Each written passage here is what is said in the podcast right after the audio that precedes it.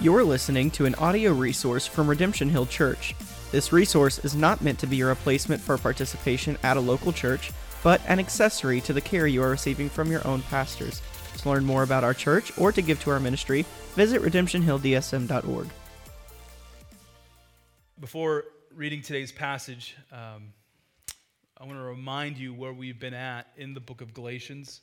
Uh, we've been going through it verse by verse, chapter by chapter. And uh, hopefully, the reminder serves you as we look at today's text. The Apostle Paul wrote the book of Galatians to help slaves of religion find true freedom in Christ. Now, think about that. He wrote with a specific purpose in mind. For those who are slaves of religion, he is trying to help them find freedom in Christ. Galatians was written to people like you and me because let's be honest, right? It's easy to be comfortable and it's easy to just be religious. You kind of do the song and dance. You just show up uh, Christmas and Easter and call it good or whatever.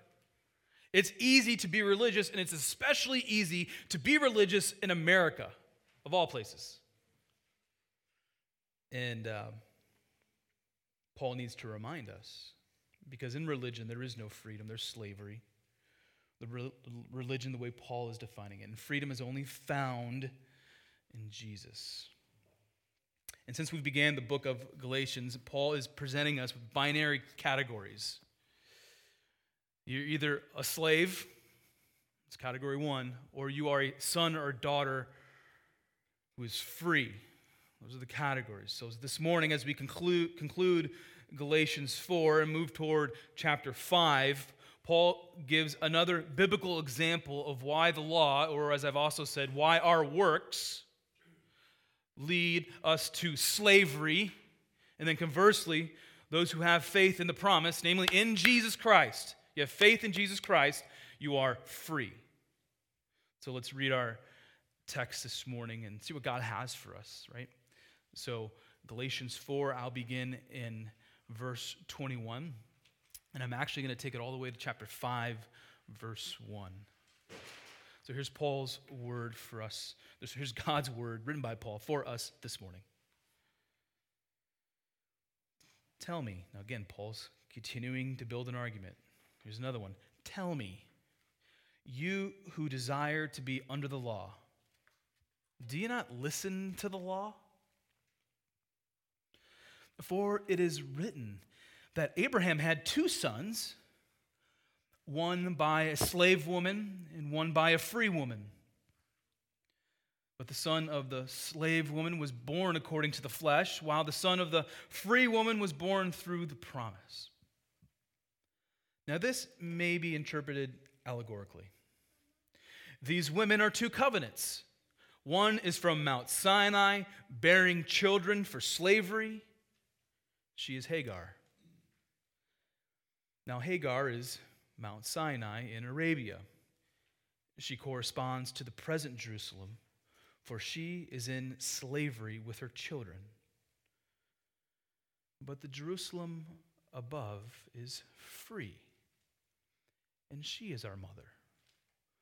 For it is written, Rejoice, O barren who does not bear, break forth and cry out loud you who are not in labor, for the children of the desolate of the desolate one will be more than those of the one who has a husband. Now you, brothers and sisters, like Isaac, are children of promise. But just as at the time he was born according to the flesh, persecuted him who was born according to the Spirit so it is also now. But what does the scripture say? Cast out the slave woman and her son, for the son of the slave woman shall not inherit with the son of the free woman. So, brothers, we are not children of the slave, but of the free woman. Last verse. For freedom, Christ has set us free. Stand firm, therefore, and do not submit again to the yoke of slavery. This is the word of the Lord. Thanks be to God. I'm going to admit um, there's a lot here. There's a lot of text that we're going to cover, and uh, it seems to be complicated for various reasons, but we're going to try to unwind what Paul is saying here and what God's word is saying to us this morning, what, Paul, what God's word is saying to you, what he's saying to Sean Powers. So I'm going to begin by asking a question, and it's going to sound silly. Who is your mother? Who is your mother? Now, it sounds silly coming out of my mouth, even just hearing it sounds silly. Seems random. It's not. We'll get to that in a moment. Could seem arbitrary. But the question is indirectly asked in the second half of Galatians 4. Um, so perhaps I need to back up before going forward. In previous weeks, we have seen how Christians are a part of this great spiritual family, this great spiritual family tree. And the family tree leads back to Abraham. You might remember that Abraham was this great man of faith who God had made a covenant with, right?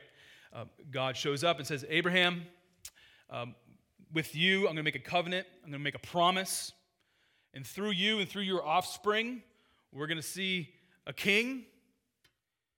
And so Abraham is commended as this great man of faith. And because of his faith, God made him right or righteous. But what about Abraham's wife? Or in this situation, wives. How, do, how does she or they fit into God's plan to see people free from sin, the law, and free from death?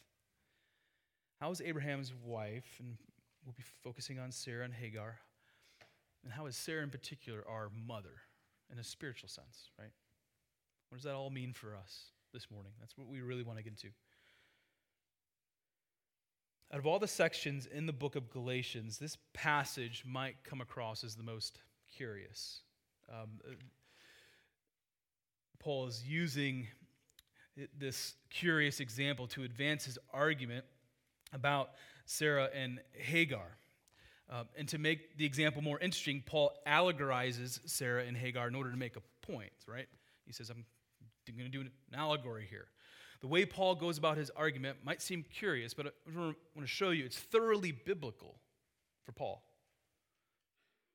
Um, aside from the biblical example, Paul says twice, for it is written, and in verse 30 he says, But what does the scriptures say? In the midst of the complexity of this passage, Paul's commitment to the Bible just can't be overlooked. Uh, Paul wants to conclude, wants to continue to advance his argument that the law and your works cannot make you right with God, it cannot save you, by once again going to the Bible. In, in the end, Paul is going to show us from the Bible that the road to Christian freedom, do you want to be free? The road to Christian freedom is woven throughout the storyline in the Bible with Christ as kind of the exclamation point. As Paul makes his point, he confronts us with this reality. In this world, in this country, in this state, in this city, in this room, a person is either part of one of two categories either living in freedom and therefore partaking in the promise. That's the first category. Or you're living in, living in slavery and, the, and therefore an object of God's wrath, his justice because of your sin. Two categories of people who came from different mothers, as it were. And Paul is going to show us why this is the case. So, Paul begins this particular section with a rhetorical question. Everyone kind of knows the answer, but Paul's just going to ask it anyways. Here it is Tell me, you who desire to be under the law, you want to follow all the rules and regulations, you who desire that, do you not listen or it also do you not hear the law? Paul's question here exposes the lies being preached by false teachers throughout Galatia. Now, you might remember, Galatia is this region where Paul planted churches. He left, false teachers came in, and now lies were being preached. A false gospel was being preached. Paul's argument goes something like this If you all want to obey the law, how come you are not listening or hearing the law? You want to obey the law, but you have no idea how to understand the law. This example came up to my mind this morning. I was preparing. When we were in the Twin Cities, we were we loved IKEA, right? IKEA, like say we had to build a shelf or whatever. And with every IKEA package, you have directions. And in theory, you're supposed to follow those directions in order to build this nice bookshelf. So, my fault, many times, you get to the end of the bookshelf and you disregard the directions and you're like, what happened? And to which my wife has choice comments for me, rightfully so. And, and Paul's like, you should know better. I, you know that if you follow this, what it says. But the fact is, you don't understand it at all. You don't understand it at all. The other way to think about Paul's answer to his rhetorical question is if you want to be under the law, you know what happens? You actually end up standing outside the gospel of free grace. So, for our ears and sensibilities, it goes like this If you think you can do anything to make yourself right before God, if you think you can get her done or pull up the bootstraps, then you don't understand the gospel of free grace. Once again, we're talking about Paul's primary point in the book of Galatians. If you take away free grace from the gospel, you actually end up taking away the gospel. And that's what the law was doing, adding to the gospel was taking away grace grace would not be grace if, if you had anything to do with it at all.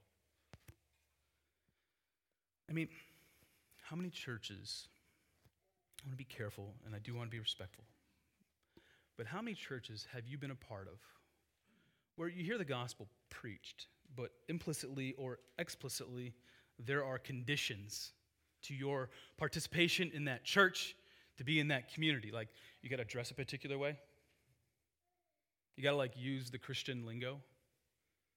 You know, the, the church has become kind of a country club. You drink the same Kool Aid. All of this can be adding to the gospel. You want to be here? You want to love Jesus? You need to do these things as well. And Paul is writing to the Galatians because they were adding to the gospel. You need to have faith, and then you need to do these things in order to be justified before God. Paul's point in verse 21 is that if the Galatians knew the law, they would realize the truth of the gospel of the gospel of grace through Jesus Christ. To make his point once again, Paul dials up the Old Testament. And instead of focusing on Abraham, he focuses on his wife Sarah and their maidservant Hagar. So, if you've been tracking with me through the book of Galatians, you already know where I'm headed. We're going back to the book of Genesis because that's the foundation of Paul's entire point. It's predicated upon rightly reading the Old Testament, in particular Genesis. Here's a bit of the biblical history in verses 22 and 23, and then we'll actually look at Genesis. And Paul says, For it is written that Abraham had two sons. Now, one by a slave woman, one by a free woman. We're going to have to sort that out. But the son of the slave was born according to the flesh, while the son of the free woman was born through the promise. So last week, Paul presented a relational argument, and as he presented this relational argument, he did so by comparing and contrasting different ideas. He continues this strategy in today's passage. Even in these two verses, we read of two sons, two mothers, in a moment, we'll talk about two covenants and two Jerusalems. And all this is leading us somewhere. In verses 22 and 23, Paul sets up his argument by reminding the Galatians and us the source of God's promise to save through Christ. Now, while Paul is referencing Genesis, he does not mention everyone by name. So, just for sake of clarity, here they are. The two sons are Isaac and Ishmael, the two women are Sarah and Hagar. Uh, Sarah is the mother of Isaac, and Hagar, the mother of Ishmael. So, what about the father of these two boys? As we've read, Abraham. So, you might remember from Galatians 3 that I spent a lot of time talking about Abraham because, like I said, it was through the seed of Abraham that the promise would come, namely Jesus. Long story short, God made a promise to Abraham, Abraham believed, and Abraham's faith made him righteous. So too, we are made right with God through faith. Up to this point, we might be thinking to ourselves, Abraham's a really great guy. Like, Hebrews 11 is like, Abraham's a man of faith. How do the kids say it? He gives off the good vibes. Don't even know what that means, but. Well, that is about to change a bit. When we go to Genesis 16, this is Paul's context for making his point. We're pulling the curtain back on Abraham's family life. It'd be like coming to a family with kids, you know, during dinner or when you put the kids to bed, like f- quickly find out how things are going, you know? It can be a little chaotic and it gets interesting. And that's what we're doing here. And it's more messy than what we have seen up to this point in Galatians. After God gave the promise of a child to, their names were Sarai and Abram at this point, we read this. Now, Sarai, Abraham's wife, had borne him no children. She was barren, no kids. So God made the promise, and up to this point, she is old and there is no child. So, what's up with this fulfilled promise? Because it's not being fulfilled. She had a female Egyptian servant whose name was Hagar, and Sarai and said to Abraham, Behold now, the Lord has prevented me from bearing children. So go into my servant. It may be that I shall obtain children through or by her. And Abraham listened to the voice of Sarah. I'm sure you can connect the dots a little bit here about what happens next. Uh, Hagar eventually gives birth to Ishmael. And as you continue to read the story of Abraham, Sarah, and Hagar, you realize the relationships all of a sudden get weird. Sarah became resentful. Hagar and Ishmael are told to get lost. And however, by the mercy of God, an angel of the Lord visited Hagar in the wilderness and brought comfort to her. So, what do we have here is family drama. But you should note this as it pertains to Galatians 4:23. When Paul says the son of the slave woman was born according to the flesh, Paul is talking about Ishmael. In other words, Ishmael is not the son of the promise because Abraham and Sarah tried to force the issue. They wanted to take the situation into their own hands. And what happened? They created a royal mess. In this instance, we see, we see sin instead of faith. We see self preservation instead of trusting in God's promise. We see self reliance instead of divine dependence. The move Sarah and Abraham pulled off was utterly idiotic. It was just like, guys, God literally showed up to you. Um, Timothy Keller, uh, pastor, has been helpful as I've gone through the book of Galatians personally. Um, personally. And he said this, I think it, hopefully it's helpful for you. He said, By sleeping with Hagar, Abraham was choosing to rely on his own capabilities. He was opting to work and gain his son. He was acting in faith, but the faith he had was in himself and not his own, and he as his own savior. Excuse me. We can pause for a moment, for a moment, and try to learn um, from their mistakes. Uh, sin makes a mess out of our already difficult lives. Our disobedience is an affront to a holy other than and just God. I, am willing to bet um, myself, that everyone here, myself included, can recall a time when your sin created a royal mess. You did something and everything just went off the rails. Your lack of faith, or no faith at all, made life for you and others more difficult. Because of our sin, we do not deserve to, we do deserve to sit in a courtroom with an orange jumpsuit and with the key thrown away. We deserve just judgment and condemnation from God because of our sin. Just going to pause for a moment and, and say something parenthetically that That is, there's a fundamental difference between realizing our own sinful nature, our call it depravity, as opposed to thinking that we're all good and it's all good. That's not what the Bible says. Abraham and Sarah deserved all the judgment and condemnation from God. And just consider what their actions did to Hagar. We don't talk about that much when we read that particular section in Scripture. She was their servant, and they used her for their gain. I don't think it's a stretch to say that their actions in our day would put them into prison. So, sin makes a mess of everything. So you might be thinking to yourself, yes, I know sin makes a mess of everything. That is why I am here. To which I would say, hang with me. I will talk about the son of the free woman who was the, the free woman who brought the promise. That's verse 23. Because what we are going to see in a moment is that despite our sin, despite our sin, right? God is faithful. God is still faithful. The story of Abraham, Sarah, and Hagar raises an interesting thought. Uh, there is a lot of teaching, especially in this social media world, right? You can get on any particular social media outlet, YouTube. There's a lot of teaching that makes everything in the Bible all about you and me, right? You, you, you, you, you. And on balance, some of this is okay, right? Uh, we're all objects of God's love and affection, so some of this is appropriate.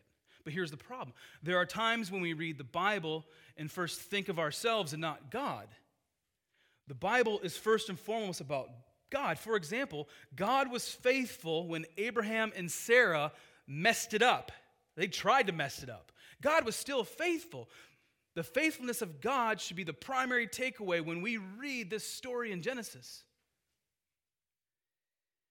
And as we've seen in Galatians, right?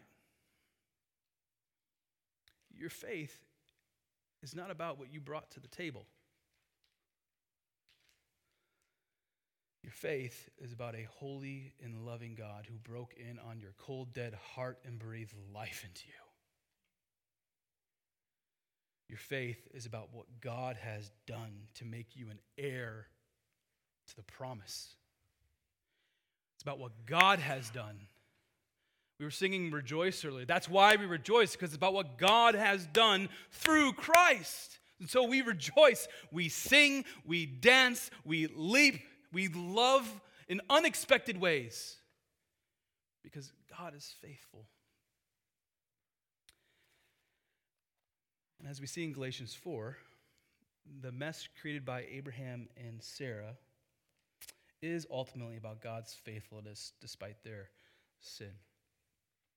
In Genesis 17, God reiterates his promise to Abraham and Sarah. They will have a child. From their child will come descendants more numerous than the stars in the sky. And from their child will come the son of the promise. Don't miss this.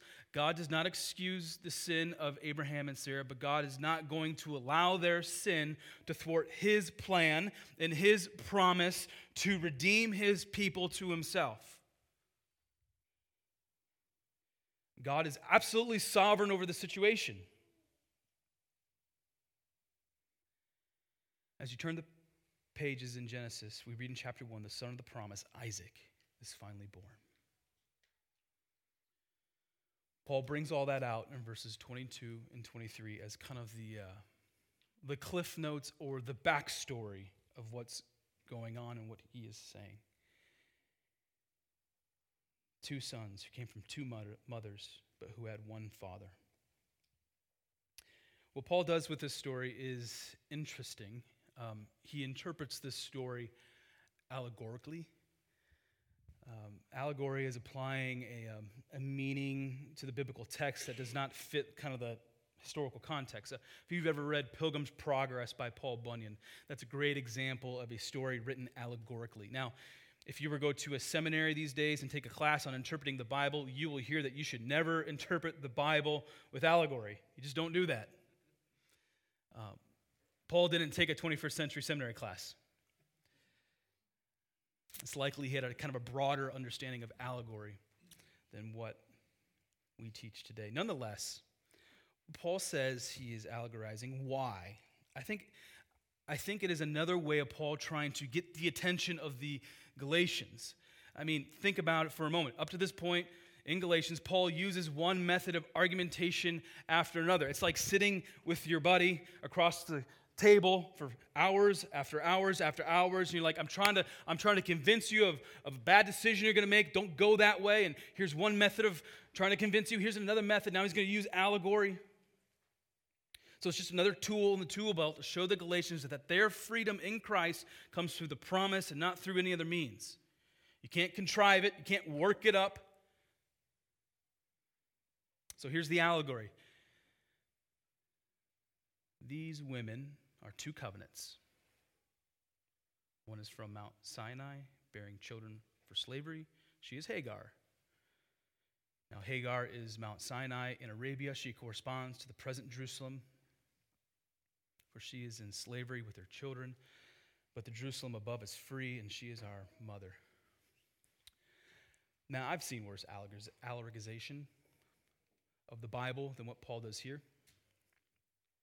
But what point is he trying to drive home? Taken in a narrow sense, Hagar, Hagar's son represents seeking salvation by works.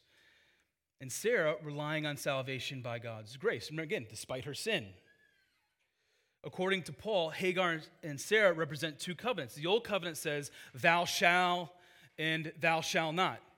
While Sarah represents the new covenant, which is, I will be your God. I will redeem you from your sins.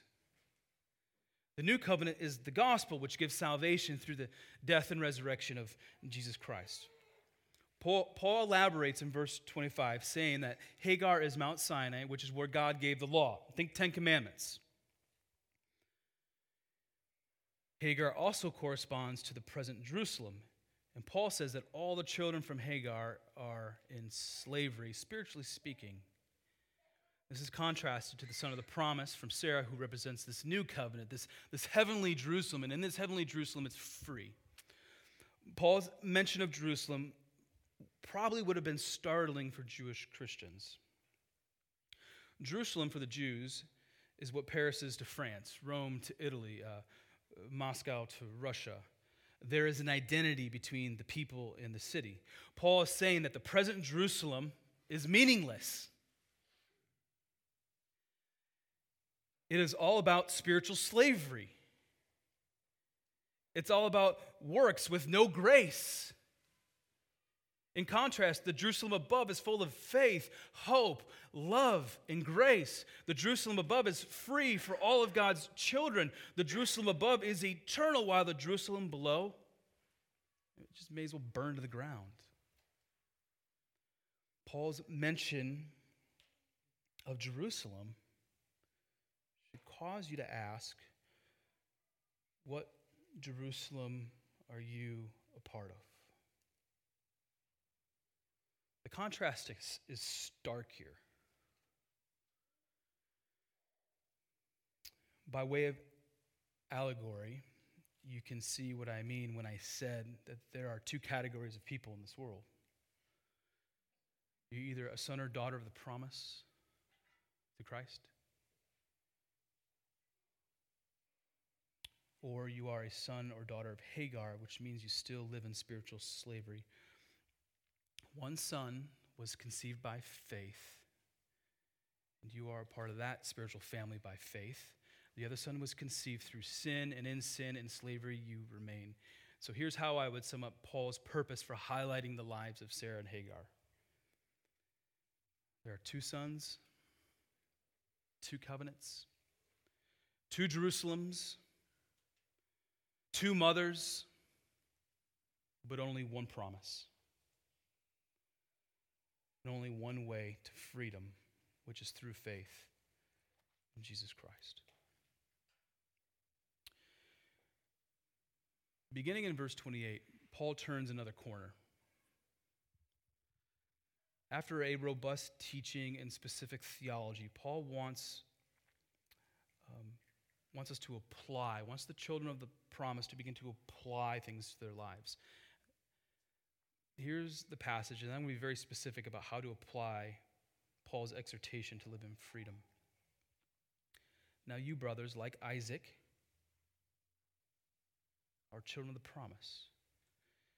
But just as at the time he who was born according to the flesh persecuted him who was born according to the Spirit, so also it is now. But what does the scripture say? Cast out the slave woman and her son, for the son of the slave woman shall not inherit with the son of the free woman.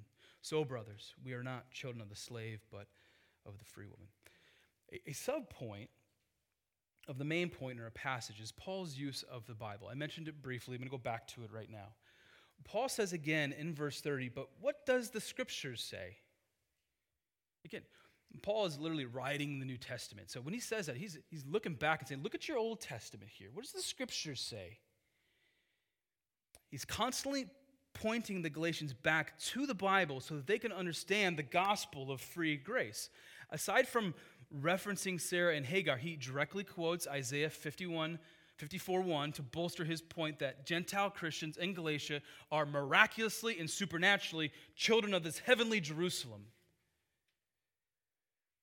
Paul also directly quotes Genesis 22, 21, 21 10, excuse me, in verse 30. So, what's my point? I can make several points of application, but here's one. If you want to understand God, you need to understand God's word. It's part of Paul's argument here. You want to understand God? You need to understand God's word. If you want to understand what it means to be justified before God, you will be helped by understanding the grand story of the Bible, which runs from beginning to end. If you want to get the most out of your relationship with God, you got to have your nose in what God has given you, which is His word. It, it, can be astonishing how many unbiblical ideas are believed by Christians. Think about that. Kind of an audacious statement, I suppose. And I'm willing to bet most unbiblical ideas would be outright dismissed if folks just read their Bible. Just open it up and began to read. Heck, I'll go, I'll go a step further and say pastors and ministers are leading their churches astray by telling cute stories instead of opening the Word.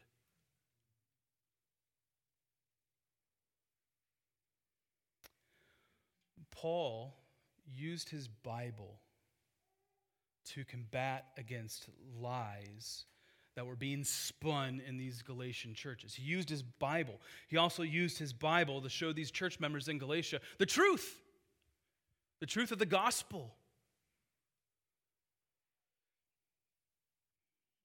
we need to, with love, with love, gotta underline that, with love, follow Paul's example. It is not unloving to show people from the Bible what is true and what are lies. Let me say it like, like this I d- I don't mind having discussions with another brother, sister in Christ who have a, a different opinion on me uh, d- than me than um, some theological topic, right? Had a great conversation recently with a friend who um, sprinkles babies, you know, pedo baptism. Great conversation. You know what we did? We had our nose in the Bible. We looked, we opened the scriptures together. Don't mind having a discussion provided we open the scriptures and put our nose in the Bible. Paul was radically biblical. Jesus was radically biblical we need to be radically biblical. And the way to be radically biblical is to get this book into our minds and into our hearts. Here's another application point from our text. We read in verse 29 that sons of the free woman will be persecuted by the sons who are in spiritual slavery. Ishmael's will always persecute Isaac's. This has always been the case and this will continue to be the case until Jesus comes back. Christians in other countries and generations feel the effects of persecution differently for sure. We have brothers and sisters in Christ living in countries who are being persecuted by sons of Ishmael. there are Christians in specific countries who are being persecuted by governments. And if I'm being honest, Americans do not have a clue of what it is like to live in a place where life and death is constantly on the line. We don't. Right? Just be honest, we don't. I'm not, I'm not trying to make you feel bad. God is sovereign over where you were born and where you live right now. So it's not a guilt trip, it's just reality.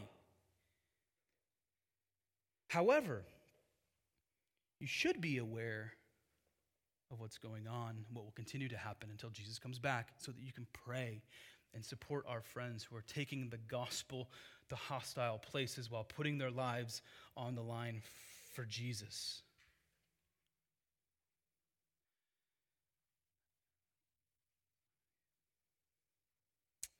Lots of stories just came into my head, but I'll but I'll uh, move on. The Galatians knew about persecution. They lived in a time and culture where Christians were being persecuted by Romans. You know how Jesus died on a cross? Christians were being killed that way as well.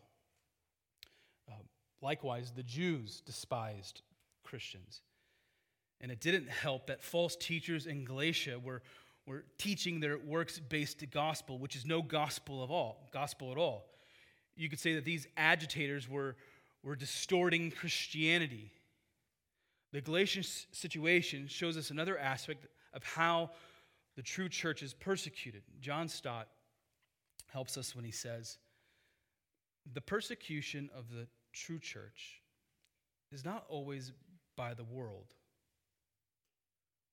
who are strangers, but by our half brothers, religious people, the nominal church. The greatest enemies of evangelical faith today are not unbelievers, and I absolutely agree with that statement. The greatest threat to the church is not the unbeliever, but the establishment, the hierarchy. The false lies that get preached by somebody with a seminary degree who really doesn't know the gospel. Isaac is always mocked and persecuted by Ishmael. After reading verse 29, I had to ask the question why should Christians expect to be persecuted? Why does Paul say that here? Because the message of the free grace of the gospel, which is the message of Christ, is divisive, it divides. Here's what Jesus said in John 15 If you were of the world, the world would love you as its own. If you're in the world, doing worldly things, you're going to have a lot of friends in the world. It's going to love you. It'll continue to feed you lies. But then Jesus continues to say to his disciples, But because you are not of the world, but I chose you out of the world, therefore the world hates you. This is Jesus talking. If they persecuted me, they will also persecute you, Jesus says. Again, why? Because the gospel of free grace divides. It also gives life. It makes cold, dead hearts alive, but it does divide. And a lot of people do not like that message. And knowing that the message of the gospel is greater than persecution, Paul gives a poignant message of hope. He gives it to the Galatians, he gives it to us. Here's the last verse for our time for freedom. Christ has set us free. Now, think about what I just said about persecution. What Paul said about persecution. And yet he says, You are free. They may kill you, but in the end, you have eternal life. You are free. For freedom, Christ has set us free. Stand firm, therefore. Love that. That stand firm there is a command.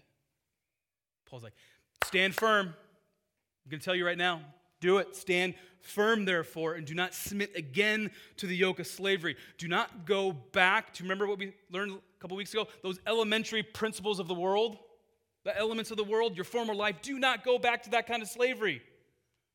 Don't go back. Be free. The first part of Galatians 5:1, it's well known, it's quoted. You might have the refrigerator magnet.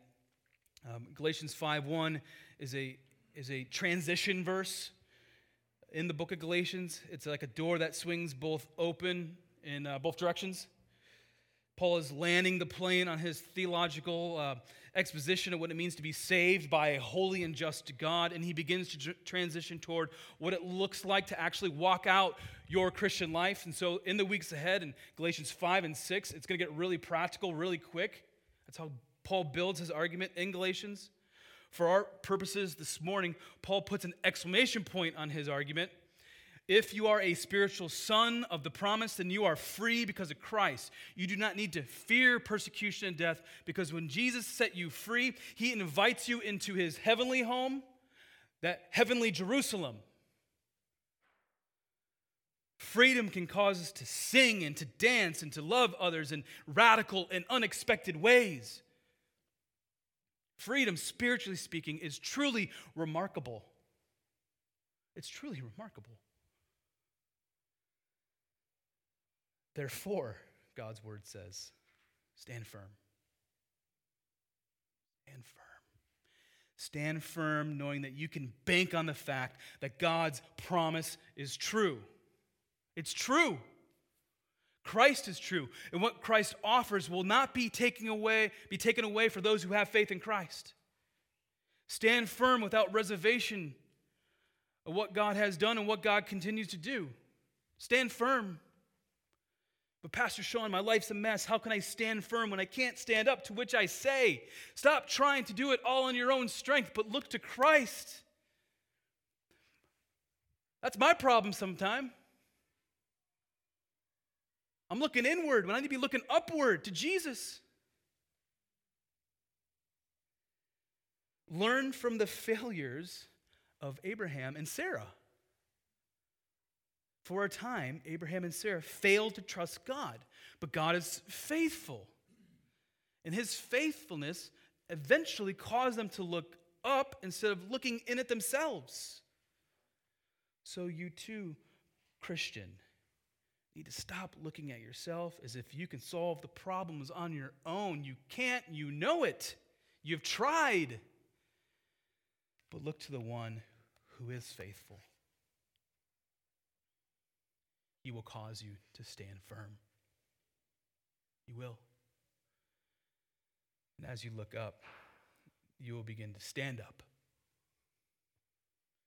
Christ will hold you, and He will keep you and you will stand firm.